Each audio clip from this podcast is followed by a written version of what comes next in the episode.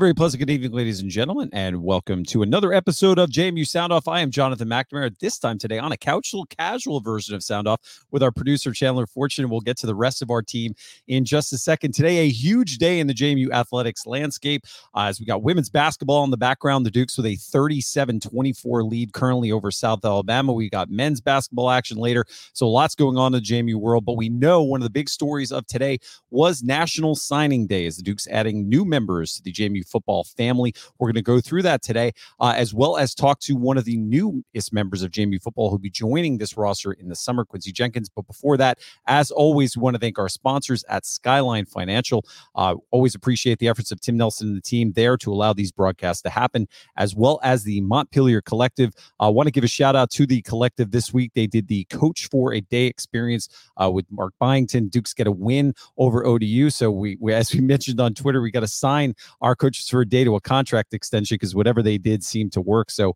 um, thank you to Coach Byington, the JMU men's basketball staff, and everyone at the collective for making that experience possible. As always, if you want to learn more about the Montpelier Collective and what they do to support student athletes at JMU, you can visit montpeliercollective.com. And before we get to our first guest, we also did want to give a shout out the JMU Athletics Department naming the members of the 2024 Hall of Fame class to JMU. Uh, some amazing names. Meredith Felts uh, from tennis will be joining the Hall of Fame. We have Betty Janes, who will also be coming in from women's basketball. Annie Lowry from soccer. We got Julie Martinez from field hockey and lacrosse. And then the big name Greg Miller from baseball, for those in the past knowing his contributions to the baseball program. And then something I'm sure many of you are familiar with the 2004 national championship team and head coach Mickey Matthews will be enshrined as we go into the fall. Uh, 20th anniversary of the 2004 national championship. The team that started it all will get their recognition. So a great moment for JMU athletics and the entire family. So, so congratulations to everyone named in the Hall of Fame of 2020 four. We'll be talking about this class as we go throughout the offseason, and obviously we'll be celebrating them as we go into the fall. So, and obviously a great event every year when we recognize some of those pillar members of the JMU athletics community for their contributions to the program. Uh, so, congratulations again. And with that, we're going to bring in our co-hosts for tonight, Steve Brown. Michael Evangelista Taylor, I think, is at a swim meet tonight. Correct me if I'm wrong. So, uh, wherever you are, Taylor, I'm sure you're listening. Um, guys, big week again for JMU Athletics. Uh, your thoughts on the Hall of Fame class before we get to our first guests? Uh, some big names in that uh, that have made a, their mark on JMU Athletics over the years, uh, and of course, obviously uh, led by Mickey Matthews in the 2004 team. Steve, uh, your perspective on, on this class? I'm very pleased that we're recognizing this team in the 20th anniversary of the championship um, it's the timing is correct. The timing's wonderful, and I'm really happy for every member of the team, and, and really happy for um, for Coach Matthews as well. So, um, very pleased and very pleased that we're recording on a uh, on a Wednesday night for National Signing Day, and it's a it's a huge day. We got two basketball games on at the same time, and us talking. So, if you got two devices, put something on your TV, watch something on your phone, and listen to us. You can you That's can watch us too if you want it's a night for multitasking. Michael, any any thoughts on that 2014? I know we've had a chance to to interview uh, some of the members of that team and, and hear some of their stories, as well as um, guys like Curt Dudley and Mike Schikman, who played such an integral role in calling uh, that 2014. To, to see them get a chance to go in, and, and Mickey, one of the uh, kind of the, if there was a Mount Rushmore of JMU athletics, you have to think Mickey Matthews is going to be on it, uh, and you have to think his uh, Hall of Fame speech will will be must see TV for sure for anybody uh, who gets to watch the stream or anybody who's in the audience. Yeah. I was gonna say before going into that, happy happy Wednesday. This is kind of cool. Like maybe we should not do Sunday. It's not our usual slot. Right? Like kind of fresh, like freshen it up a little bit. This is nice. Um, no, super excited, man. Like I think like, you know, I came to JMU 2008. Um, so four years removed from that amazing championship run. And when people talk about like the pillars, the events that really brought what we see today, they think about that national title run. Um, also the last FCS champion um, to go on winning a national championship while not playing on the like playing all the playoff games on the road, right? Like everyone, no everyone. So road warriors for sure. So really excited to see them get their recognition, and I'm sure that's going to be a roaring crowd once we have them on Bridgeforth. Yeah, I just I can only imagine how many Mickey isms will be squeezed into one speech. Not to mention all the activities will happen around. It will be a, definitely a fun weekend in Harrisonburg. But with that, we are going to transition uh, to what we know a lot of people are coming on tonight's broadcast to talk about, and that is National Signing Day. So we're going to go through this broadcast. We're going to go through the names that were added uh, for JMU football. Also encourage everyone to check out uh, JMU Sports uh, social media feeds. They had a great conversation with Coach Chesney today, where he addressed um, his thoughts on this recruiting class. But as always, here on Sound Off um, one of our goals is to highlight the personalities and the faces uh, that make up this program. And we thought, what better way than to kick off a National Signing Day conversation than to bring on one of the recruits who will be joining the 2024 JMU football team? And he has a unique perspective because he actually played against JMU uh, during his time at Campbell, and that is Quincy Jenkins. Quincy, uh, I know you're still on campus Campbell. Correct me if I'm wrong. Uh, finishing your studies there, but you'll be joining the Dukes as we head into the summer. Um, first of all, Quincy, just introduce yourself to our audience, uh, and uh, then we'll get into some of uh, what it was like uh, during your recruitment process uh, coming here to JMU. Um, Quincy Jenkins, you know, I'm a senior. This will be my last year coming up. Uh, transfer guy from Campbell, and uh yeah, working on my master's right now. Uh still on campus at Campbell.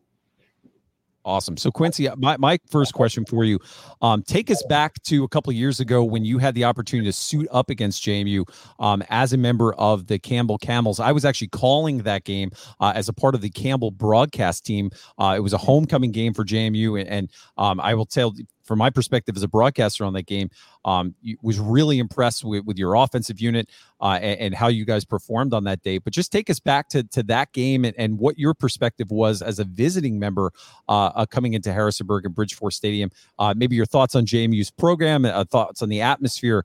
Um, just take us back to that afternoon in Harrisonburg. Uh, it was a unique experience because um, that was my true freshman year.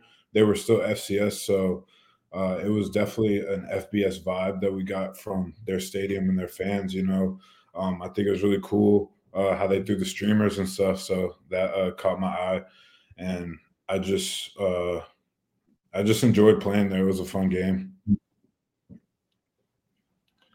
Quincy, following up on that, I know uh, the the results of that game may have not been what you wanted um, playing for Campbell at the time, but now that you get to play for JMU, tell us a little bit about know, I know you entered the portal, I believe, in January or maybe late December. Like, walk us through a little bit about your recruiting process. Like, maybe other programs that wanted your services. Like, what was it that drew you to JMU? Um, really, what drew me was just how it felt like a family, and it just felt like the right fit. Um, early in the recruiting process, you know, I had a few offers, um, two FBS schools and a couple of the FCS, but JMU just seemed like the right fit once I went on my visit. So um, that's why I committed so early to uh, go ahead and lock lock in a spot. I would say with this team and do something special.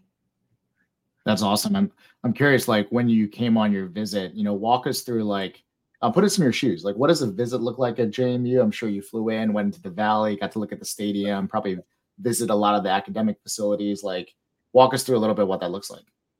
Um, so JMU is actually like my first official visit ever. So it was a great experience. Um, so I actually drove because it wasn't too far from Campbell. So once I got there, I drove and they flew my mom in.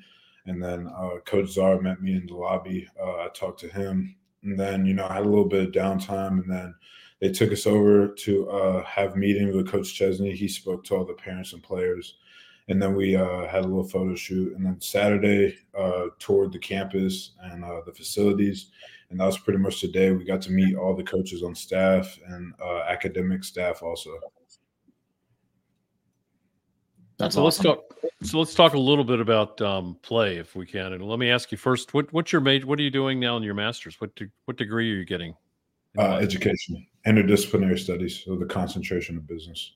And then what will you do at JMU? Are you looking to do, I guess, a second master's? I would imagine. Um, I'm probably going to start doing cybersecurity, um, but we're still figuring all that out. Gotcha. let's talk a little of, and I say the nerd stuff. I like talking about the offensive line. So, you know, you're classified as somebody that can play all three of those interior positions. So at six foot four, 320, we're watching your film, you're just pancaking the hell out of people tell us a little bit how you know how you're able to do that because somebody that big normally can't play center and that that's a huge deal if you can play center so just tell us a little bit about you know how you can play all three of those positions. Have you done that at Campbell? And just give us a little bit of insight into who you are because we're watching your film, and I remember watching you play, and I was extremely impressed and worried when I saw you in warmups. I'm like, good God Almighty, if this guy can move and you can, I'm like, we're gonna be in for a long day because you, you don't let people you you smack people, which is wonderful. I love watching how you play. So just give us a little bit of that on the guard, center guard type stuff. Um, I didn't play guard until I mean I didn't play center until my freshman year. So um, Campbell had moved me to center, and that's pretty much where I played for about two two and a half years. And then we needed a guard, so I went back to guard to what I originally played in high school. Uh, there's really no difference in left and right. It's just um, which footwork and hand placement is that's the difference in left and right. But center is it's just a lot more thinking, and um, you kind of got to be in control of all five and let everybody know what to do. So um, that's really the main difference. Can you give our folks a little bit of insight? Because I, I, know what you're talking about, but talk about what it means to make the line calls. And when you say control all five, the, the center, and you can tell me if I'm wrong, but the center controls who's blocking and which blocking scheme is going from all five of those spots. So just let people know kind of how complicated that is because some people just think you get up there and hike the ball and that's not that's the least of the worries when you're up on the center part. So tell them a little bit about how that works. So uh, it's different in um, it's different in different offenses depending on who the coordinator is but a lot of centers you have to make a mic call which is the backer. You have to identify most dangerous backer which we would say and then um, some some ocs make you call the front out and then that basically gets everybody on the same track. Everybody knows what to do, and then um, once you go from there, it's basically the play call. So it could be inside zone, outside zone, and that basically uh, tells everybody what to do and gets everybody on one page. Yeah, I think I think that's one thing that um, kind of gets overlooked. Kind of what Steve was saying that it the intricate ideas and the different blocking schemes and um, making sure everyone's on the same page and not just the line in general, but also the center and the quarterback, because I know a lot of times they'll the quarterback can check to different things as well um, within that. Um, Quincy, my question for you is, you know, in youth sports, a lot of day, a lot of times now you see um, super uh, hyper focus on um, specializing in one sport, but even within that one sport, they will go I am a quarterback and only a quarterback. I am a guard and only a guard. I'm not an offensive lineman. It's almost like a disrespect to be put on the offensive line in youth sports. Um, talk a little bit about, um, you know, playing multiple positions in youth sports and how that can be valuable as you've grown up and um, gotten to where you are now. Um, so I think it just makes you more marketable. Like I said, I didn't start playing center until I got to college, but um, I did play a little bit of D line in high school, and it just adds to um, what coaches can basically recruit you on. So if you play D line or O line, I mean, you should be playing both, honestly, in high school. So that'll get you more looks and uh, more opportunities. So Quincy, take us through what the next few months looks like for you. And I, obviously, you're going to be uh, you know, on campus at Campbell, but um, you want to stay in football shape. So you're not going to be going through spring football with JMU. So, so how do you keep up, um, you know, in terms of the just the physical aspect of staying in shape, but also trying to acclimate yourself to the offense and, and making sure you're ready to go when you hit um, fall camp in, in, August or whenever you come on campus. I assume probably early summer. Right. So the um, strength and conditioning staff is going to be sending me like their workout program just so I can do it on my own and kind of get used to what they do in the weight room. And um, yeah, so that's how I'm going to get ready from conditioning and strength standpoint, and then from football standpoint, um, I can take as many unofficials as I want. So I'll be going up for a couple practices, um, sitting on some uh, meetings, and just be around the players and get to know the offense. Awesome. I think one last question for you, Quincy. Once again, thank you so much for hopping on with us. Um, if you've looked at sort of the history of James Madison, particularly in the last decade, like offensive line play, being able to run the football, protect the quarterback has been a huge part of the DNA of our ability to win championships, be able to win down the road. Um, one of the holdovers or, or, one of the coaches that was retained by Coach Chesney was was Coach Robo. Um, and he's created and built some pretty formidable offensive lines at James Madison, going back to like our national championship exp- uh, appearance in 2019, all the way to our FBS run. Um, tell us a little bit of what what makes you excited to play for a coach like that, and and how that fit in your overall recruitment process. Um, I've heard all good things about Coach Robo, so that that played a huge part in my decision. Um, I had a few people tell me about him, tell me what he's done in the past, so I figured that that would be the best person for me to spend my last year with. So I'm very excited on what he can teach me and what he has to offer. You think, you know, after this year's done, trying out for the NFL, like is that in the cards for you in your future? Of course, that's always the goal. Um, but winning, and then that'll come along the way. Awesome. Well, Quincy, we're going to let you get back to, to the rest of your night, but we just want to say, on behalf of everybody at JMU Sound Off, one of the things we pride ourselves on this program is, is really telling the stories uh, of the people that make this program. Uh, we know you haven't suited up just yet for, for JMU in purple and gold, but just know uh, we really appreciate the sacrifices, the effort, the early morning workouts, everything that that goes into to allowing you to perform on Saturdays. Um, just know we appreciate it, uh, and I can tell you from from whether it's Section 109 where where Chandler and I sit, or or um, where Michael Michael kind of rove around the stadium. You never know where he's going to be, and, and, you'll see Steve in a, in a robe um, right behind the defensive line bench next year, in the offensive line he kind of goes up and down too. Uh, we'll be cheering you on loud and and just really excited for what we think is going to be a really special year for this program uh, in the first year in the Bob Chesney era. So congratulations uh, and good luck as you go throughout throughout the rest of your semester as you finish out. Uh, we can't wait to see you when you get on campus. Thank you. I appreciate y'all having me. Awesome. Go Dukes. Talk to you soon, Quincy. Uh, and with that, we're going to transition into the next segment of our recruiting special. We thought one of the best ways that we could educate uh, not just ourselves, but also the rest of the fan base uh, on what it's like to be sitting inside the war room of a college athletics program going through National Signing Day. What better way than to bring on somebody who has not only coached at JMU, uh, but has been part of a transition kind of similar to what Coach Chesney and his staff are, are going through. And that's Coach John Bowers. John, thanks for taking some of your time tonight uh, to talk. I know you've had the opportunity to, to kind of look through this class, and we'll get to that in a minute. Um, but just kind of high level, I, I, wanted to start off. There's a lot of terms uh, that are thrown around on recruiting days like today. And, one thing I heard uh, Coach Chesney talking about was actually just the, the process of putting together a recruiting board. Um, so I wanted you to start off with you went through a transition from Coach Withers to Coach Houston. So take take fans maybe insight what that might have been like for for Coach Chesney and this new staff um, coming from different programs all across the country, kind of assembling in Harrisonburg, um, and now having to deal with everything that the portal um, presents. And, and I know Coach Chesney mentioned in his press conference he, not only was having to put together a recruiting board, but he was trying to recruit the current players that were on the roster um, before some of them made the decision to leave the program. Um, so just take us inside what what you think that might have looked like, and then what that process really is like to, to start to put together a board on on really a compressed time schedule.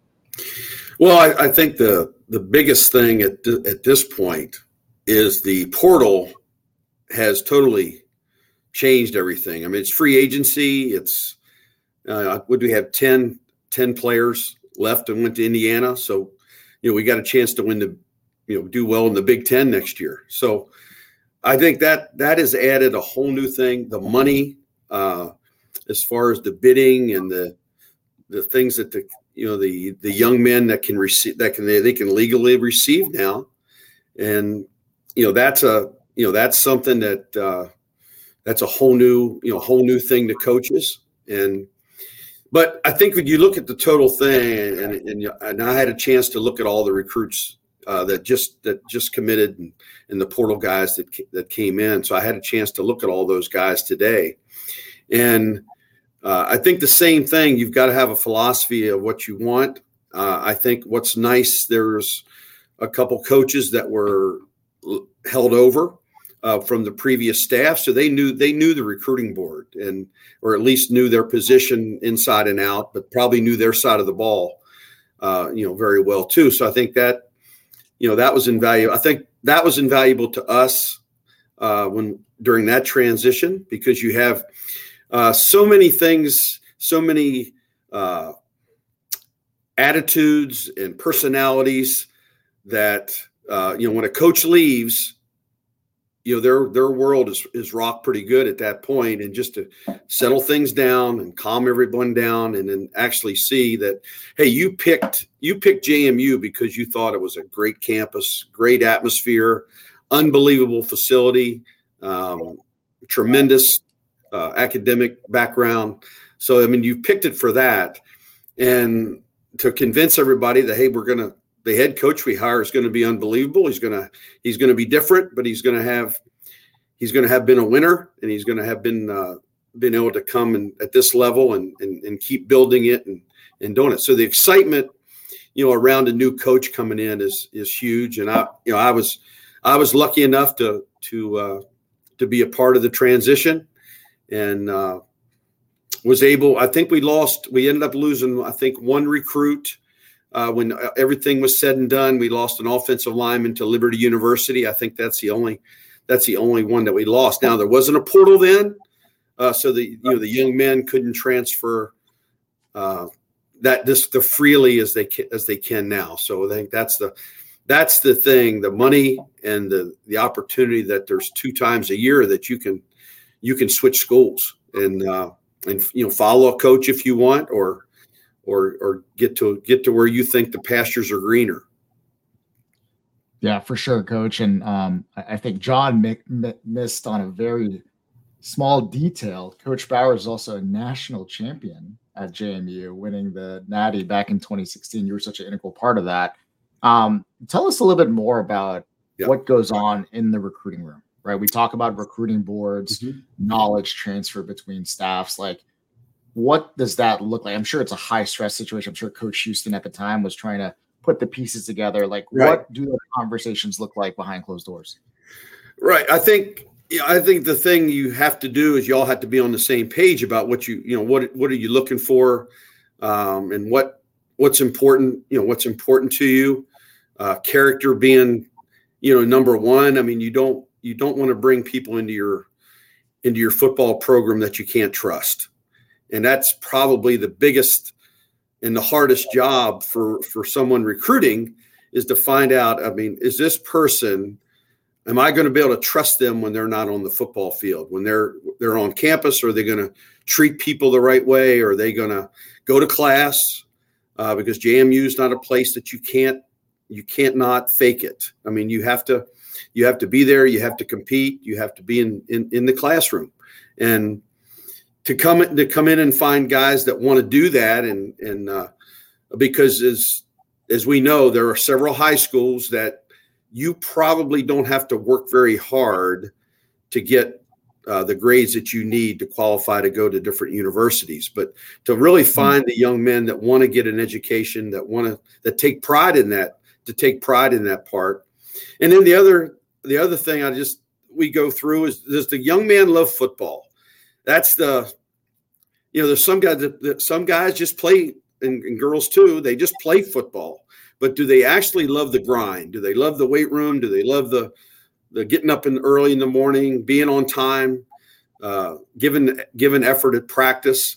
And to really uh, research that at each high school that you go to or junior college or transfer which i think that's probably hard that's probably harder now uh, with the portal because the portals is is really reaction is fast now. I think. I mean, mm-hmm. you know, uh, young men are going in the portal, and then they are uh, making decisions quickly. So I think a lot of legwork has already been done before they ever before they enter the portal.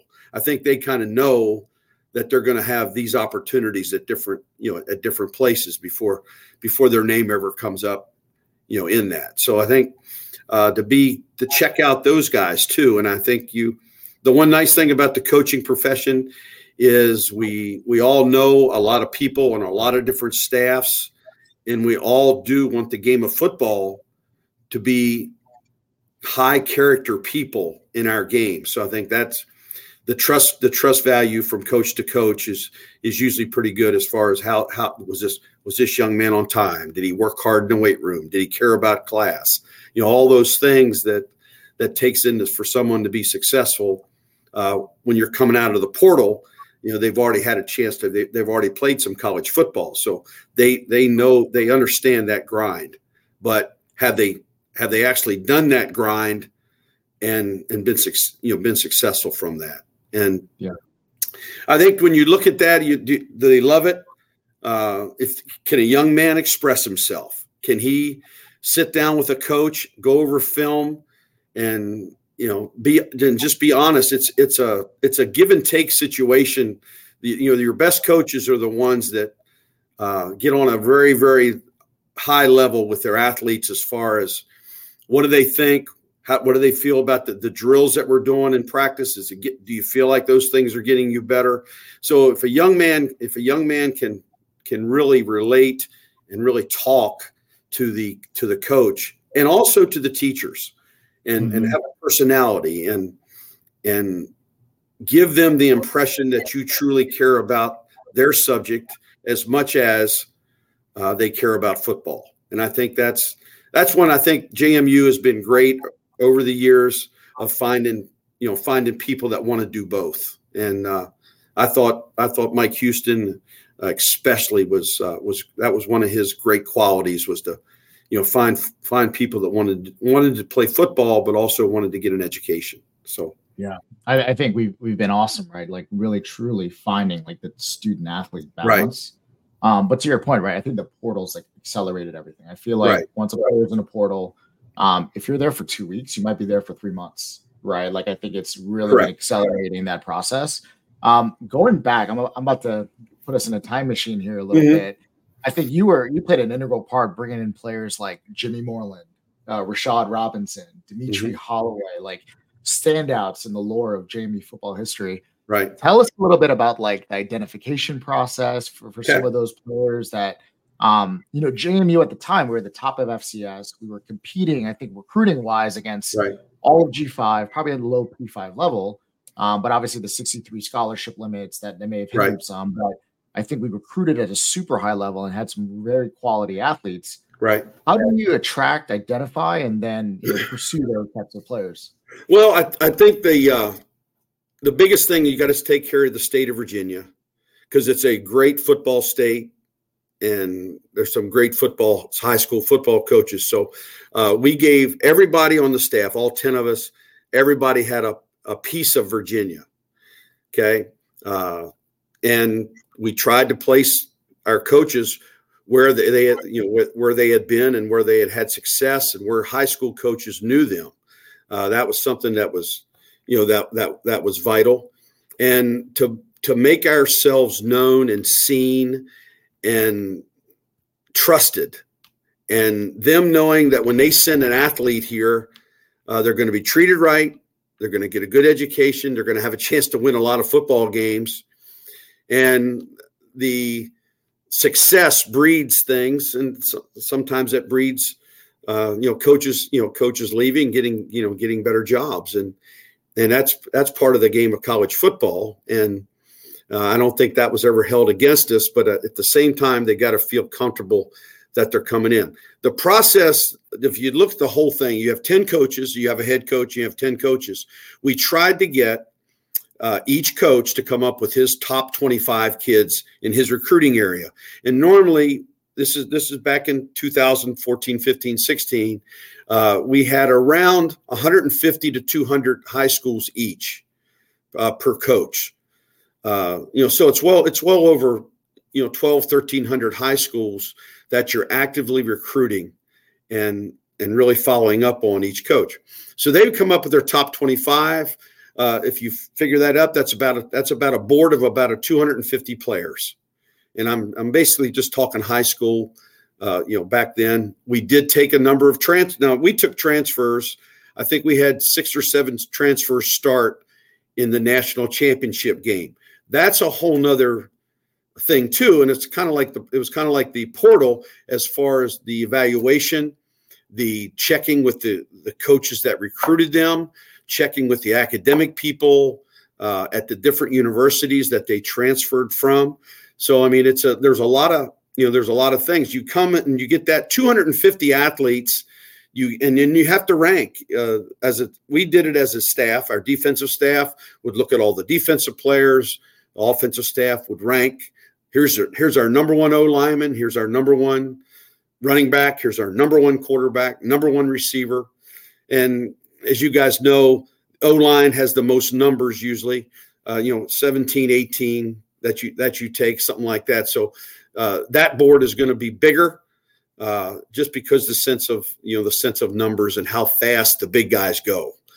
Uh, you know, that's the quarterbacks and big guys go go go fast, and that uh, to have to make sure your board is big enough that you can withstand losing some of your top guys to other you know to other schools. So uh, just try to whittle that down, and I think just constant uh, staff meetings, going through it, and coaches that are recruiting young men being honest of what is our legitimate chance. There's no sense having somebody on the board in a high place that we don't have a chance at. And uh, I know you wanted me to talk about uh, you know the stars and the three stars, four stars. Uh, as college coaches, we really could care less. I know at the end of the day, when they rank recruiting um, lists, they go off those stars unless there's somebody that's really sharp that sits down and evaluates and ranks and looks at all the you know all the conference signees. But uh, you look at what what we feel is the best guy, most athletic guy, cares the most, and there's there's a lot that goes in. You know, there's a lot that goes into the, the that that whole process. The one thing that that my, that Mike allowed me to do was I I throughout my coaching career have always had seven tough questions that I would ask a high school coach when it got right down to the nitty gritty. And then the, and I'm just going to go through that and real quick. Does he love football? Can he express himself? Will he, re, will he react positively to hard coaching? Does he seek contact? Will he grind in the weight room? Leadership, if he's a captain, or if he's not a captain, why is he not a captain? and and the head coaches or one of the assistants would have to tell you what. And then the last one, and really this is an Urban Meyer one. How much juice does the guy have? Is he is he that goes along with loving football, but the the juice part. What's he going to bring? Is he going to be a vampire as far as the energy level, or is he going to provide energy? And the last thing, uh, th- those seven tough questions had to be answered, and we had we actually the coaches went in and interviewed the, the head coaches before we would ever move further. And then the next big one, and it's it's sometimes overlooked, is injuries. I mean, being thorough and documenting year when an injury occurred, particularly concussions. You know, if a young man's had a couple concussions, how severe, and just to be sure that you've got a young man that's going to have a, a career where he's got a great chance of of getting through a four to five year uh, college career because there's a lot of you know a lot of student athletes that get the get to college and they've had something a shoulder pops out or or whatever or, or something that's just not quite right. But to really research talk to doctors talk to the uh, trainers at the high school and really dig in and find out how how healthy you know how healthy is this guy? Is he someone that misses practice a lot? Uh, you know that's all the things that all the things that go into the decision process. And the last thing I'll say is you've got to trust the recruiting coach uh, that way. And that, and I think Mike and Mike and special and Everett too, they trusted our opinions and and really the digging and, and going through all those examples. So, well, you, I mean, you were on the front line of really when JMU kind of turned the corner the way I look at 2014 is kind of when we started our our ascension to FBS. Right. Um, because the teams you guys had, the way I look at those teams, those were G5 teams and starting in 2014. Um, because the way you guys recruited is you started recruiting those types of players, those are the players that started to come to JMU. So, in my view, we've been playing almost FBS football for nine years um, at the FCS level for you know six of those, seven of those years. But you know that's that's a credit to you guys. Well, tell us, show us your national championship ring. I know you got it on. oh, did you freeze? I think you may have frozen on us. Well, it looks like John froze on us. I don't know if he can still hear us. This is, this is live live uh, production, so hopefully we can get him back. we'll we'll work on that in the background. But um, as you mentioned, Steve, his perspective on, on, a lot of these topics really really interesting to see just just what goes into the types of questions you're going to ask um, a high school recruit, but also kind of those those things that that are obvious to maybe to some of us, but but probably take a lot of work and, and really make it complex and, and truly understanding what the injury history of as a player and, and what they do outside of football. So um, if we can't get Coach Bowers back, just really appreciate his perspective on this and and we'll transition and hopefully, like we said, we'll we'll get him the call back in. But but Michael, we know as we go to, to what was the next part of our agenda anyway was to really look at this class the the, the players who have signed um, both from the high school level as well as the portal level. And i know we're going to go offense first then defense. So starting at the offensive side of the football um, any themes coming through in what you're seeing and when you look at this group um, i know coach chesney really highlighted in his press conference that it was a little bit of a blended approach really having to address the portal losses that JMU suffered with the transition with with Curt Cignetti to Indiana, that was really a top priority first and foremost. And then starting to look down into the future, looking three years out, uh, and being very aware of what JMU's graduation uh, was going to be like over the next two years. So, so what are you seeing uh, initially as we start to go through some of the lists uh, of players who signed today? Yeah, really good point there. You know, before I jump in, I mean, what a wealth of knowledge from Coach Bowers. Yeah, right? just like, awesome. like to I mean, for for someone like us, right, that have been on Twitter, that have been tracking recruiting for over a decade, you're not truly in the room, and to hear some of those war stories and how they rank players is pretty awesome. Um, I, I think of three big takeaways from Coach, real quick.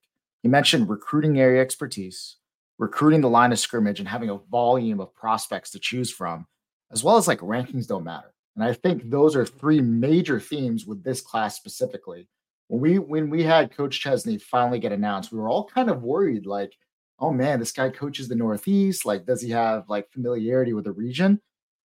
He has a national sort of brand, right, to get players in. I think that's what he was able to do Holy Cross, and we see that speckled across all of the recruits that he was able to bring in from offense to defense.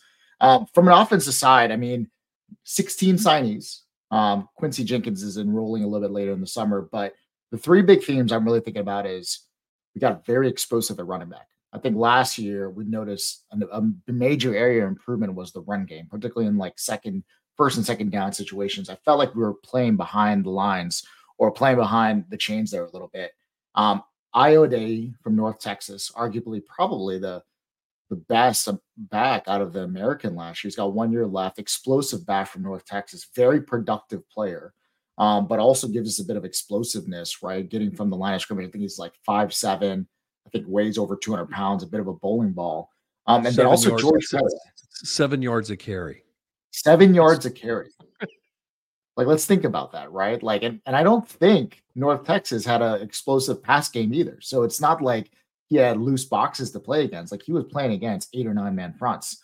Um, and then also George Pettaway, right? Former top, I think, top 100 player out of high school, committed to UNC, four star kid from the state of Virginia. Um, I think he played for two seasons. He redshirted last year. Tremendous potential. And when I see him, breakaway speed, just overall athleticism, and we talk a lot about out athlete leading our opponents. Like George Pettaway has it all. And I think he's got an opportunity here to really put it together. Just toss in a stay behind like a seasoned offensive line, like coming in with the transfers, etc. I think he's got an opportunity to be really great. Um, from an offensive line standpoint, I think of size and experience. Um, let me just walk through this a little bit. Pat McMurtry from Holy Cross, I think he was second team All Patriot League, 6'6, 298. He's probably over 300 pounds now. Hunter McLean um, from Virginia Tech, I think he's 6'3, 312.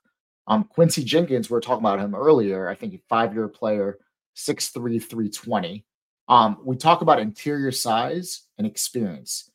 Uh, there's a huge difference when you bring in a freshman versus like a junior from a physical standpoint. So I think that really stands out. Uh, we brought in seven offensive linemen as a whole. I think three freshmen as well as four transfers. And last but not least, like from a quarterback and receiver standpoint, um, we talk a lot about Dylan Morris coming from Washington. Amazing get there.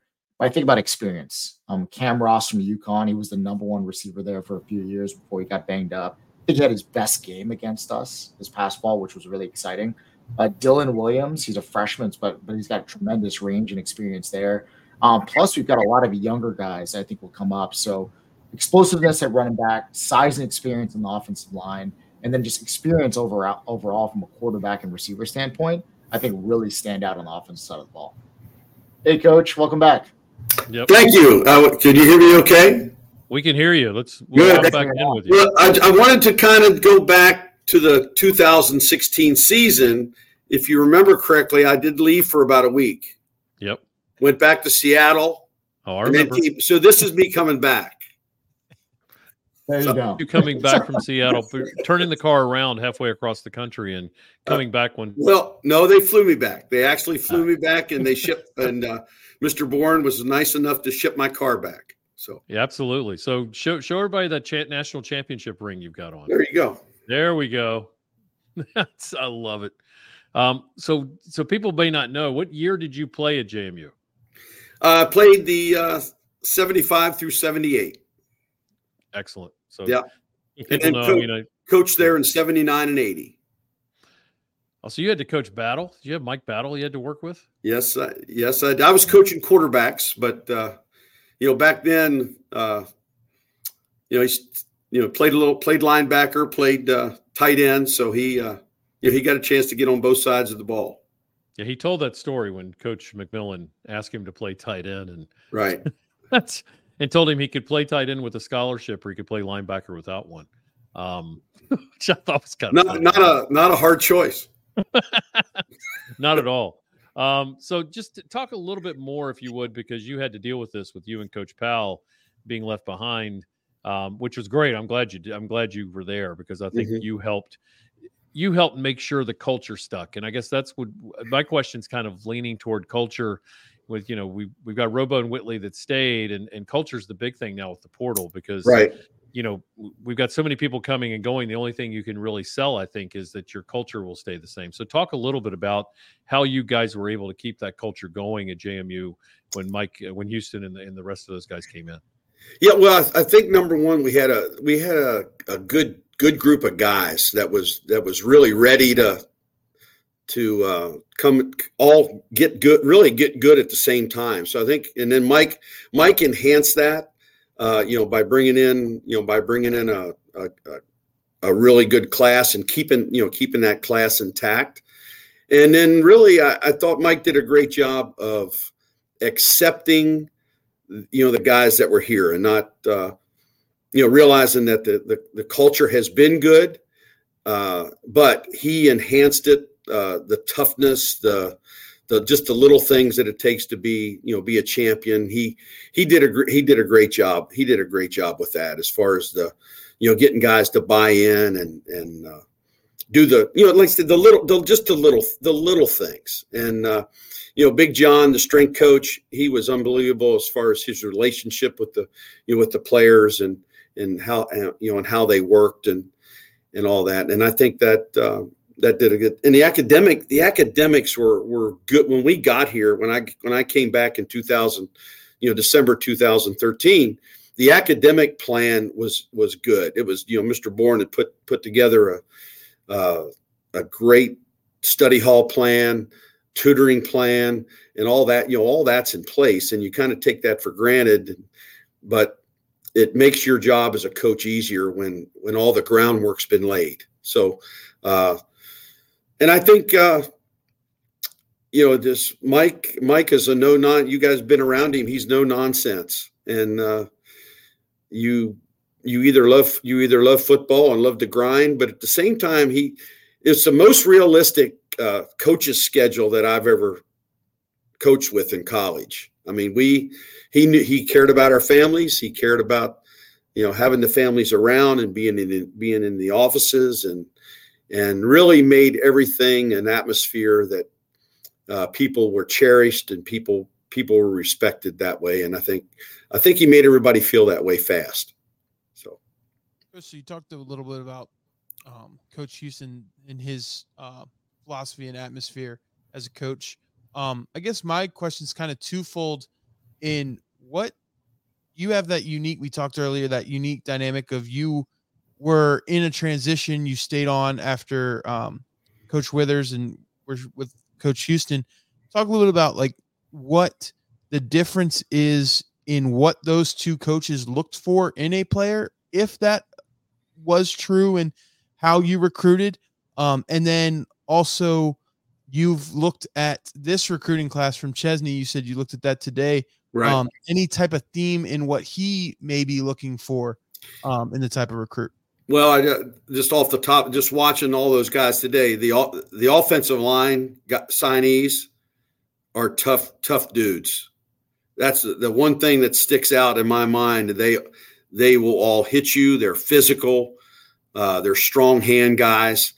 Uh, they're gonna they're gonna really be a difference. And the other thing, I think the two quarterbacks, you know, the two quarterbacks coming in. I mean, those those guys look dynamic and uh, you know the young man from Florida, um, you know Miami Central, and that that you know that program. I don't know if you guys know much about that, but that that is a hard program to be the starting quarterback. I mean, there's probably five or six guys that he's already he's already beaten out to get you know to get to that to get to that point. So uh, I think O line uh, has looks extremely strong. That was the most impressive group that I that I saw signee wise and the two quarter the two quarterbacks, the running backs, uh, the you know the transfer you know the transfer guys, they look you know they look excellent too. Um, so you know if you look at the the what the what what makes Mike Houston a good football coach, it's his his ability to get you to do things in a fast-paced way that you would not normally you may not do on your own and to get you to to really coach and to play at a at a tremendous level. But at the same time, he he does never he never makes you feel like it. Uh, he never made you feel like he didn't care about you. And I and uh, I think I think everybody on our football team and you know staff would you know would say that. And and I think he accepted he accepted the work had been done, but he realized that there was something missing. And the big thing missing was really the de- defense. That was the that's the area that we were not very good in uh, you know, coming through the you know 2015 season. So he, uh, you know, Coach Trott came in and set a whole new way to do things and how he coached it and how we you know how we approached it. So that was that was that was a tremendous uh, factor. So, Coach Bowers, uh, the, the, I have two questions for you. The yeah. first is as I'm always wondering as a fan, and you know now with. Twitter, you're, you're following guys posting their their graphic, and it said this is my final three, and I'll be I'll be making right. an announcement at 10 a.m. in the cafeteria at Monacan High School or whatever. Um, any any stories just from you? You know, take let's assume you were back on this staff, and it was last night at 11:59, and you're probably going back and forth texting people. Um, any, any maybe heartbreak moments where you thought you had a kid, and then signing day turns and man, he signed somewhere else, or or, or the other end of the spectrum where you know maybe you didn't think you had a guy, uh, mm-hmm. and, and, then turns out he he winds up sending in that that email or that fax. Um, just take us inside what that room's like, maybe in the last twelve hours uh, of of the recruiting process, because I can imagine it's pretty crazy. Right. Well, I, I think the biggest thing you know you know exactly when the young men are going to be signing. So that you, you that's on the board. You know, Johnny Smith is signing at 9:30 in, in the cafeteria at school, and and you've got you know you've got all that. I think 7 a.m. is where most of the kids, you know, most of the kids sign. We tried we would try to get most of the kids to go ahead and sign at you know at seven, and then fax that in, and then when they do their other signing, it's you know it's a piece of paper. It's not it may not be the scholarship, but have you know have all that done. And now it doesn't always happen. You know, some kids do want to you know do want to have the the actual signing you know, right then, and we you, you respect that. You you don't want to you know take away from their moment of you know their their their chance to be in the sun and and their moment of glory, and that's uh, just be aware of that. But I think uh, I think when someone's late signing, uh, there's there's always a head coach that's uh, wanting to know what what's going on. Get him on the phone. Why has why haven't we got that fact? You know why haven't we got that fax? And uh, and all that. But I, we really didn't have any any um, uh, stories. Uh, what because what Mike did, Mike went out and saw. I think we, I, I believe we had 23 commitments.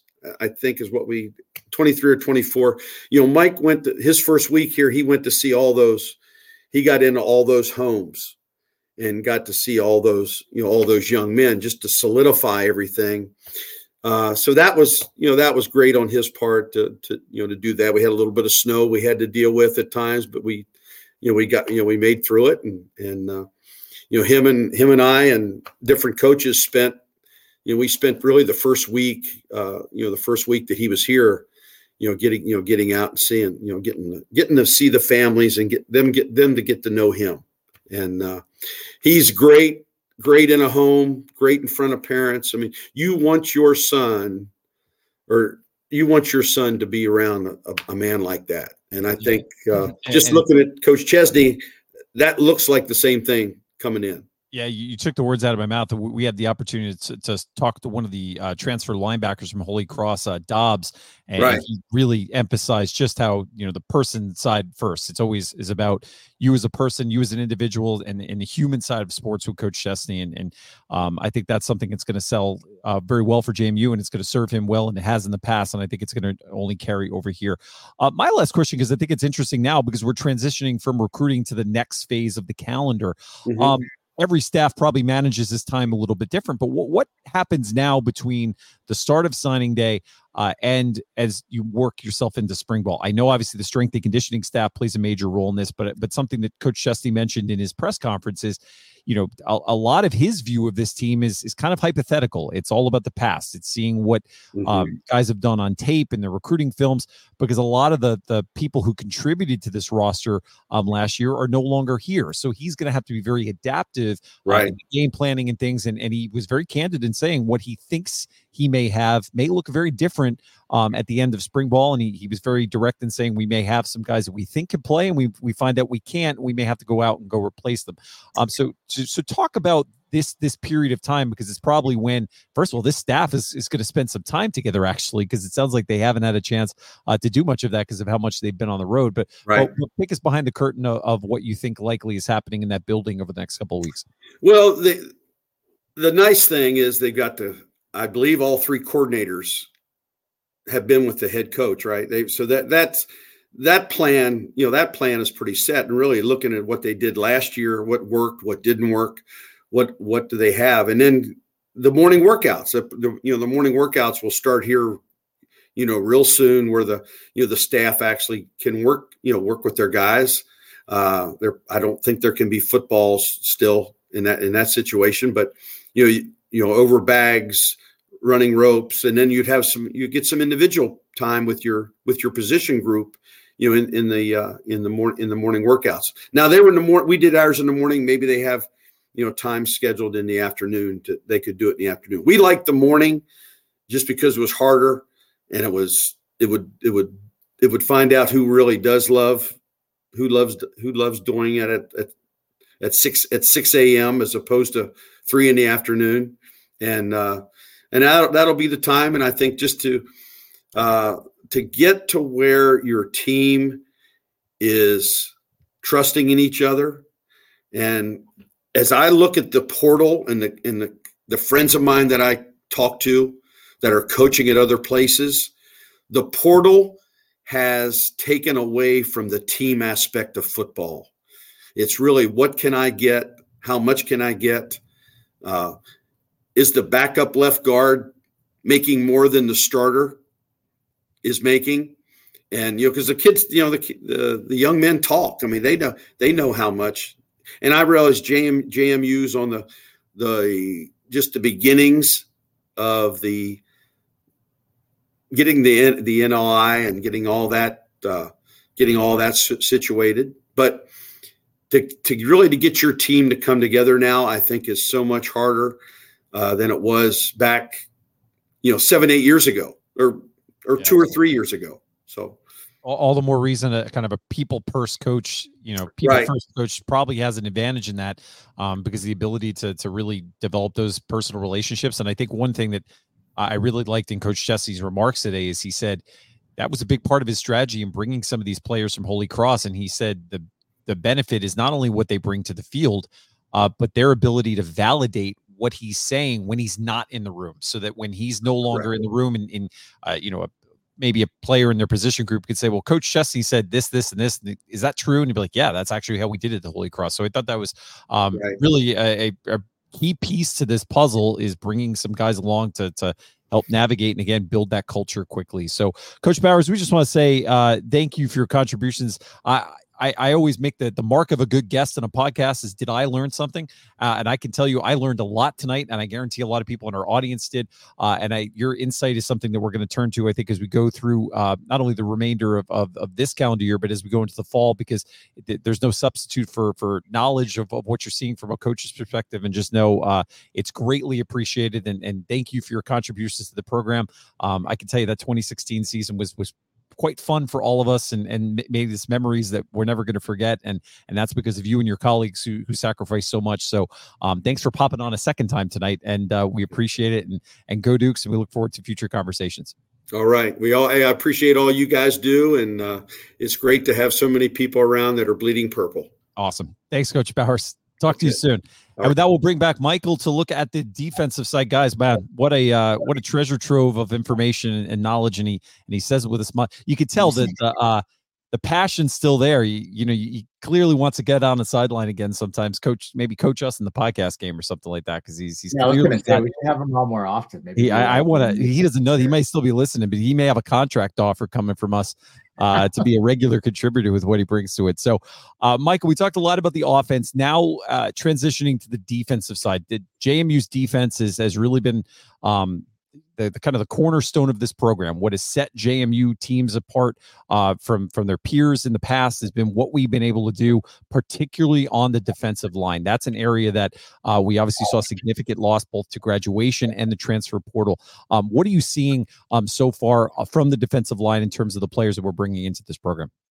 Yeah, I think Coach Bowers kind of kind of hinted on it earlier on the offensive side. Like the offensive line was very impressive.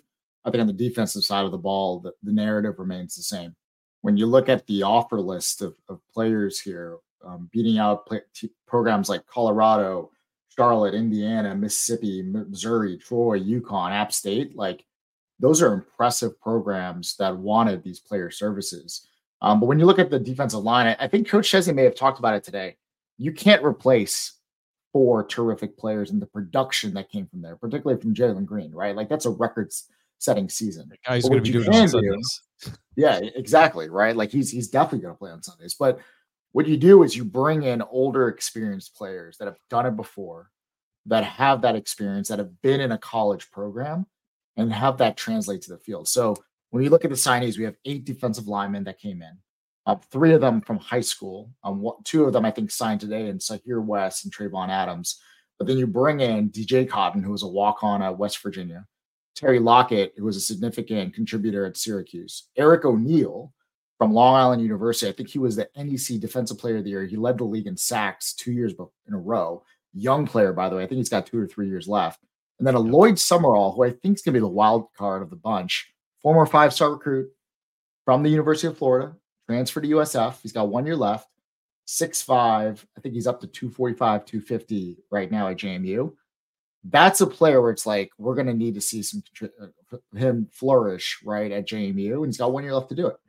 But that's how you sort of rebuild that line of scrimmage. Is not trying to find two to three Jalen Greens, but finding folks that have done it before and have been there in a college system. So I love that we've really focused on line of scrimmage, right? When you look all the way back to 2014, 2015, actually, maybe not 2014 and 15, 2016, right? On the defensive side of the ball that's where we've won. That's where we've dominated. Um, and I think that narrative remains the same um, going forward for sure. So if then, look switching, at, yeah, I was going to ask you, Steve. I know you you yeah. focus a lot on the line. That that's where I know you watch when when you're in yep. Bridgeforth or on the road. Um, you you know when we talk offline, you know one of the areas you were looking to see is is how would we replace um, the contributions we we lost in the portal into graduation. What, what are you seeing, uh, and what's your perspective on, on how this unit is just going to reload going into 2024? Well, for the fans out there, if you watch Summerall, he's a he's got DACA speed at six foot five. So that's that's the way you can compare him. DACA wasn't six foot five, and this guy's got a wingspan that's unbelievable. Um, so on the D line, I, I, agree with Michael. We've got you know Terry Lockett as well. Um, reminds me a lot of Jalen Green. Um, a little bit bigger, but reminds me a lot of Jalen. I mean, we're not at the end of the day, the way that we're putting the pieces together, it's like putting your chessboard together. It's interesting uh, to watch what he's doing and how he's putting these to guy, these guys together. Same thing on the O line. Um, I don't know if we're ready to do the O line, so I don't want to jump too far.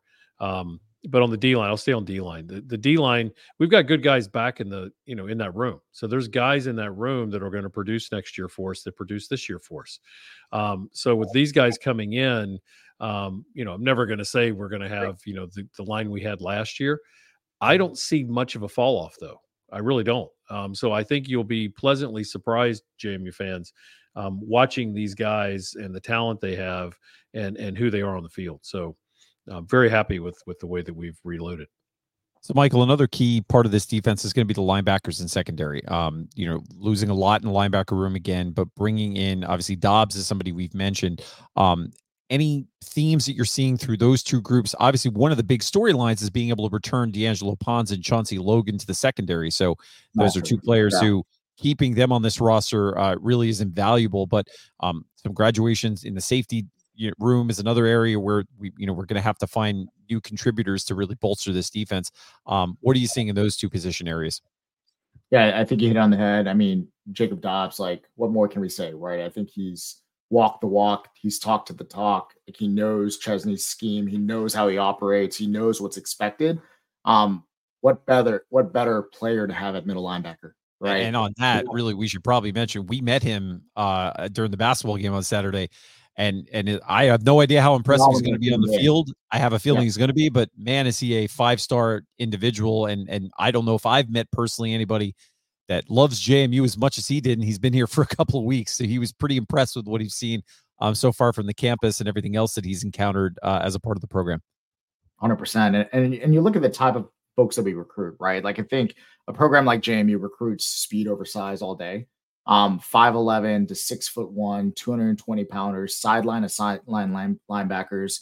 Um, in addition to Dobbs, who brought on Ray Scott, who came from Fresno State. He was initially a Trojan at USC, similar mold. I think a bit thicker. He's he's very explosive, bigger linebacker.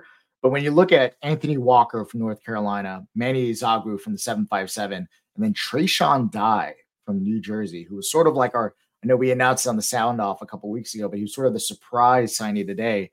6'1, 210. Once again, fast, athletic, twitchy, sideline to sideline. Sounds like a lot of linebackers we've had in the past. Um, he fits the bill.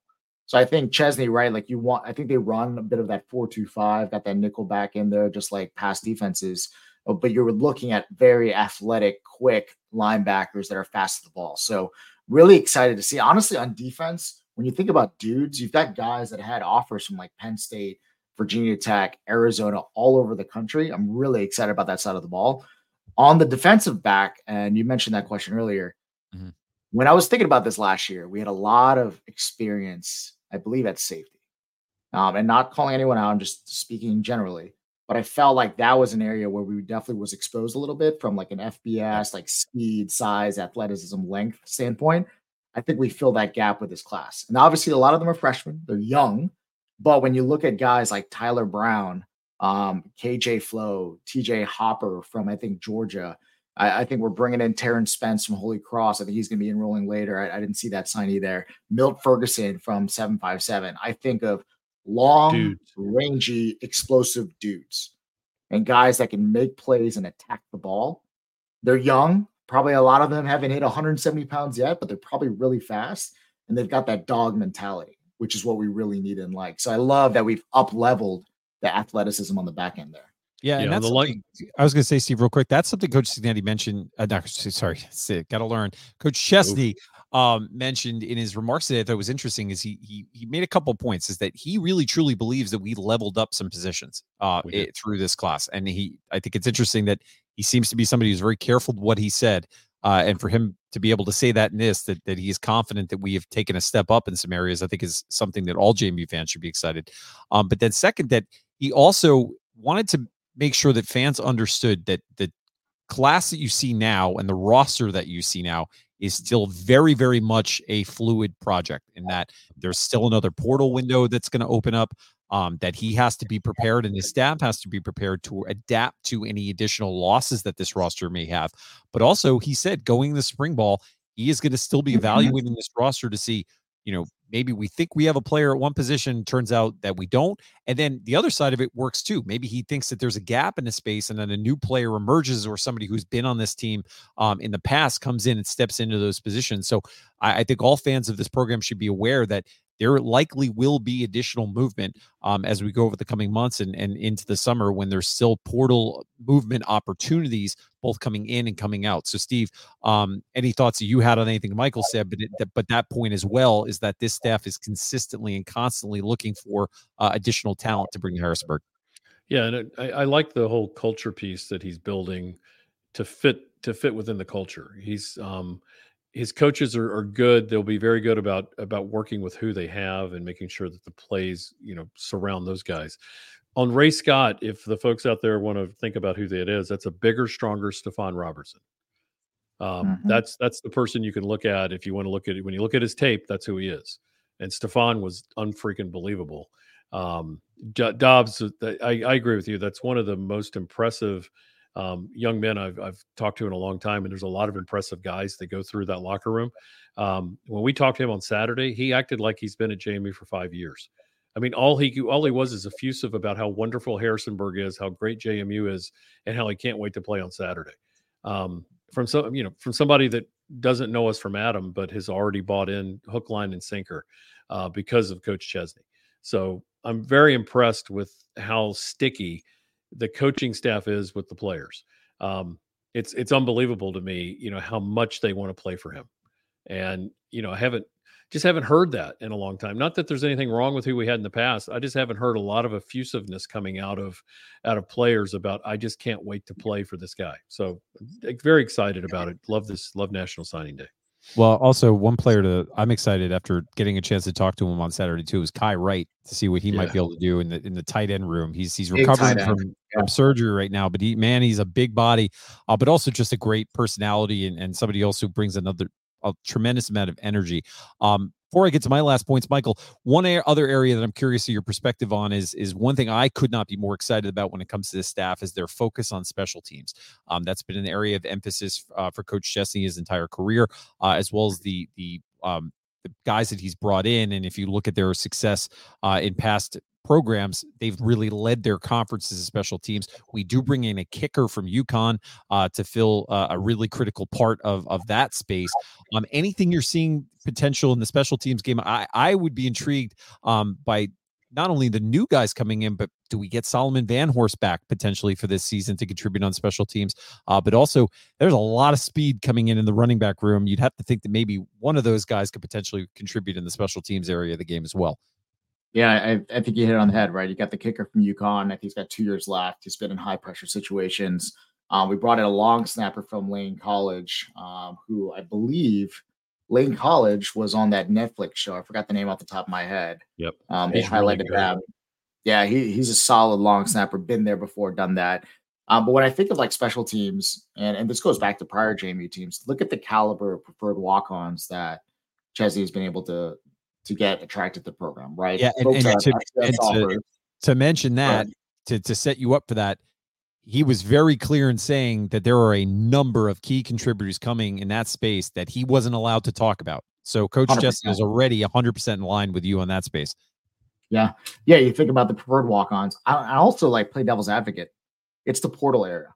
Like, how much are we redshirting nowadays? Like, if we have folks True. that have speed, athleticism, tenacity that answer some of those questions that Coach Bauer was talking about earlier. Um, imagine seeing a guy like you know Trayshawn Day running down the field, or like Dylan Williams, or a or a Cam Ross. Well, actually not Cam Ross. He'll probably just play receiver, but like those type of athletes on kickoff, kickoff return. I think that up levels um, who we have on the field right off the bat. Last but not least, like going back on the defensive line, we were on paper already thin last year. I thought like we had some injuries up front but we had some spectacular performances. We're bringing on five defensive linemen that have been there before. We're returning one, two, three, four, five, five other players that have had experience last year, some younger guys, but Amar Thomas, Tyreek Tucker, Emmanuel Bush have played significant time. Add that in. What are we? Nine, 10 deep at least, yeah. assuming that people contribute. Um, there's going to be some attrition, right? Spring ball. I think we saw it last year too maybe some of the guys that we're super high on don't make it through spring ball, and that's okay, right? That's where we are as a program. Um, but I'm really excited about who we can rotate and um, filter through on the defensive line. Steve, I want to go to you. You mentioned the O line earlier. I want to get your thoughts on that. I called them the slobber knockers of the group. Those are the guys, they're the heart and soul of the offense. Curious to hear, like, what are your thoughts on what you've seen so far on tape? I'm loving these guys. Um, watch Jenkins. I watched all their tape today, but watch Jenkins right before we had him on. Um, beast of a guy. Um, but you know, McMurtry, I mean, six foot eight, 325 pounds. I, I can't remember when we've had a six eight guy on the line. But what I like about all these guys is they're mean and they're nasty, and they mm-hmm. will go well with the guys we have. But they are going to play hard, play through the whistle and after the whistle. You can keep hitting guys for all I care.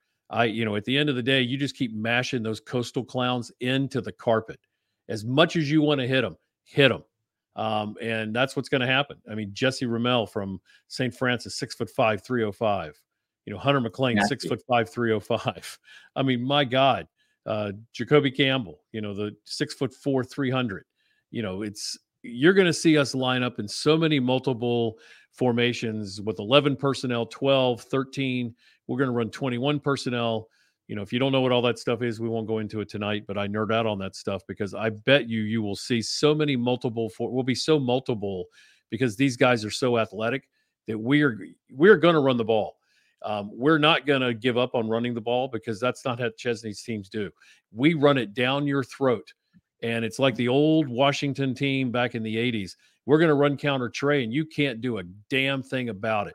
And what's going to be with this Chesney team is we're going to beat you up. And that starts with yeah. the offensive dogs up front. And I'm getting excited and I'm going to start cursing. So I won't do that at 9 15 at night. Well, you, you, probably heard the, the interview with Riggard and our, our OC coach Kennedy, right? He, he talked a little bit about seeing what we've got and structuring the offense that way because you can look at old Holy Cross teams and they ran the ball with Sluka. It was it was the Rodney Landers offense. I don't see us doing that with Dylan Morris. Oh God, no. But can we see that doing it maybe three, four years down the road with a guy like JC Evans, six five, runs yeah. a legit four or five, thick guy, big arm from Miami? Maybe. But when I think of this team, I think like you, right? Like build it from the inside out, get the ball out to athletes in space. I think that's what Kennedy's going to do. And and let's see who comes out, right? Is it Atkins? Is it Morris? It's going to be Barnett. But those guys are going to have options on who to throw to. Yep. Well, my, real quick on that before we get channel, I know he has a question on that point though. One of the things he mentioned in his presser as well is that he's really excited for the competition in the quarterback room. Mm-hmm. And I think that obviously is is could be potentially some coach speak, and but you know because I want to push Dylan Morris, but there is some talent in that room. Alonzo Barnett, remember, won the starting job outside of uh, of training camp last year, and was a lot of people in that in that locker room were so high on his contr- contributions to the program, what he could bring. Alonzo gets a fresh start now with a new staff. Same for Billy and and and the other quarterbacks in that room get a fresh look with a new coaching staff. I, I agree that there are a lot of potential for maybe some packages or things we can see that that highlight back to their their Holy Cross days because you're going to use the players that you have in those rooms, as you said, and give them an opportunity to contribute to this offense. And I, I think we haven't seen the last uh, of some of those names that are in that group and what they're going to be able to do next year. Chandler, I know you had something you wanted to add though. Well, yeah, just real quick to add one point to the offensive line that Steve was talking about. I think also, Steve, I think a word that comes to mind is versatile. Like yeah. this is a very the it is clear that they're going after guys that are willing and open to going wherever they need um they need they need to and and different styles, whether it's running a gap scheme or more of uh, zone, which is what I know a lot of um, areas are going to more of those different schemes. So I think Swiss Army knife type guys that are open to doing a lot of different things, I think is a clear um, focus that I've seen from Chesney. Hundred percent, and that's that's Robo. If you if you've heard Robo talk mm-hmm. about it before, um, even under our prior coach, um, they used to talk all the time about how everybody on the line can play every position. Um, these guys that they're bringing in are already proven at those at those spots. They can play multiple spots on the line already. They don't have to be taught it, and um, that's gonna that's gonna inure to our benefit unbelievably. So you know, I love watching the fact that you can slot one of these guys in. It's what helped us last year with the injuries we had when Kidwell went down and Tyshawn White went down. You didn't see bunch of you didn't see a ton of um of, of production that went down. Uh, we still had trouble on the run blocking side of things, but we had trouble when Kidwell and Tyshawn White were in.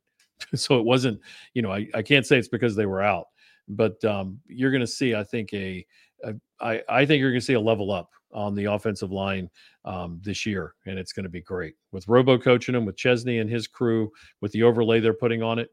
Um, you'll see a different swagger on that line and different blowing holes open on that line. One last point on the O line, yeah. and then we'll move on from here. Um, you know, I think we we always think of okay, he came from the Patriot League. Offensive linemen are different. His offensive line last year, obviously, one of them is now at JMU. One is a Senior Bowl standout, probably going to get drafted. And he's got two others playing on P5 programs that are probably going to be starters and bookends at guard and tackle. So, like going from the Patriot League, and I know our, our history isn't great against Patriot League programs, to be honest, but that's really impressive and shows like his eye of talent.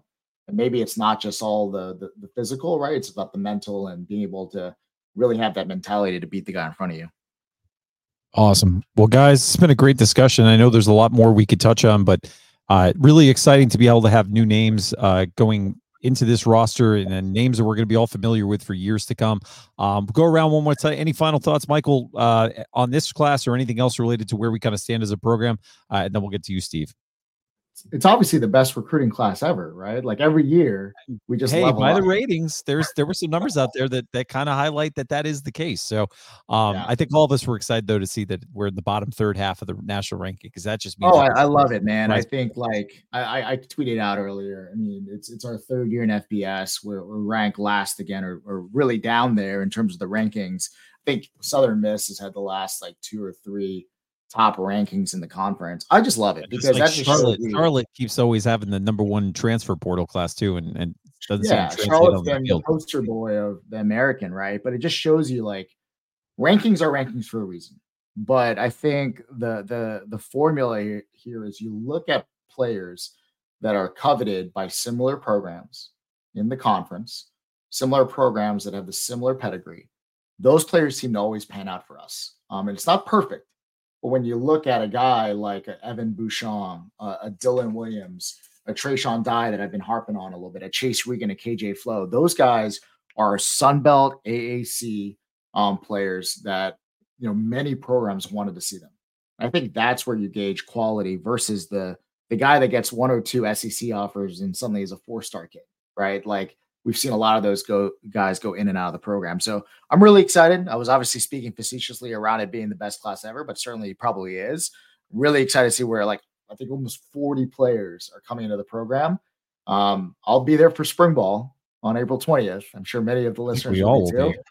Yeah, I'm pumped to see them on the field. Teaser, there might be a live show that day. Yeah, stay tuned. should be could be should be a live show that day, and and the hope is is that we pack that out. Right? I think um the hope is that JMU is going to push that hard uh, to get a bunch of people in the stands. Well, I think seen the coaches. Of some of the coaches already pushing it. They they wanted an attendance record, so we're certainly going to do our part to to try to push that as well. Yeah, I, I, think we can. I think we can do it. the The thing that excites me about this is why I love recruiting day is um, I know what the other teams in the Sun Belt are thinking. It's like God, I was hoping they'd have a down year.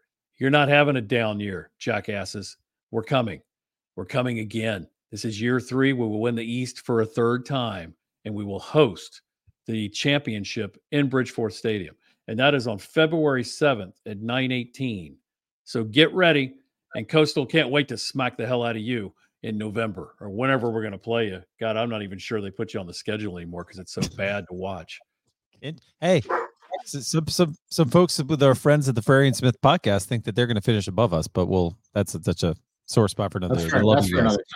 We, yeah, we go, Caden. That's right, Caden. You, you did such a good job picking last year, Caden hey, Smith. Go ahead and keep picking. Caden would never just stir the pot. So we we just hey before the comments we love, in, we love those guys. They're really good friends. So, um, Chandler, your final thoughts. You have any? No. You're hungry. I know that. So okay, all right. Well, we're heading to New York after this. So, um, my final thought is this: what I love about this class, and I and I and I think classes, and as we start to see the formulation of now the 2024 2025 cycle of recruiting is remember this program is now coming off of an absolutely unprecedented run of national exposure the college game days, the week in and week out uh, performances on linear program uh, platforms of ESPN, but additionally going from FloSports to ESPN Plus.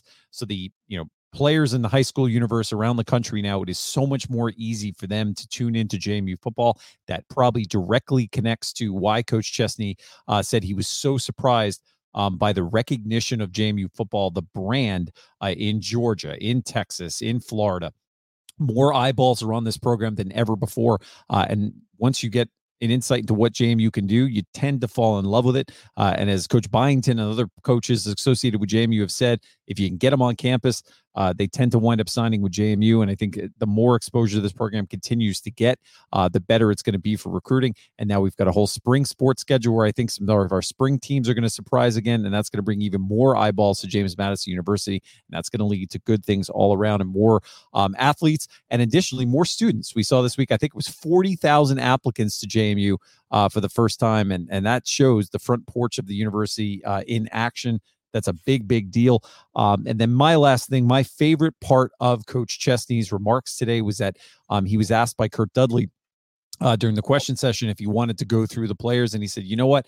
Um, I want to make sure that I, am not going to do that right now because I don't want to leave anybody out because every single person that signed today uh, is significant, and we feel great about that. Just again, it's a small thing, but it shows um, that he is deliberate in his uh, want his desire to make sure that everyone has an equal footing uh, and his approach to making sure that this character uh, of this program and, and the culture that he's building is built through every aspect of how we interact so that was just a point that i wanted to mention. So um, congratulations again. This is a big moment uh, for every one of these uh, individuals in their career. Um, i hope they cherish it. I hope they got a chance to celebrate with family tonight. And, and as we always say we'll be rooting you guys on. So um, michael steve thanks for spending wednesday night with us. Um, we'll be back uh, on our normal slot. We're going to take off this Sunday because we've heard there's a little bit of a game uh, that happens on Sunday. So enjoy the Super Bowl. Uh, and we will be back uh, a week from Sunday with a regular time slot. JMU sound off Sunday at 8 p.m. And with that, enjoy the night. JMU men's basketball uh, at a big game right now against Arkansas State. So tune in if you're not already watching that. Uh, and go Dukes. Talk to you guys soon.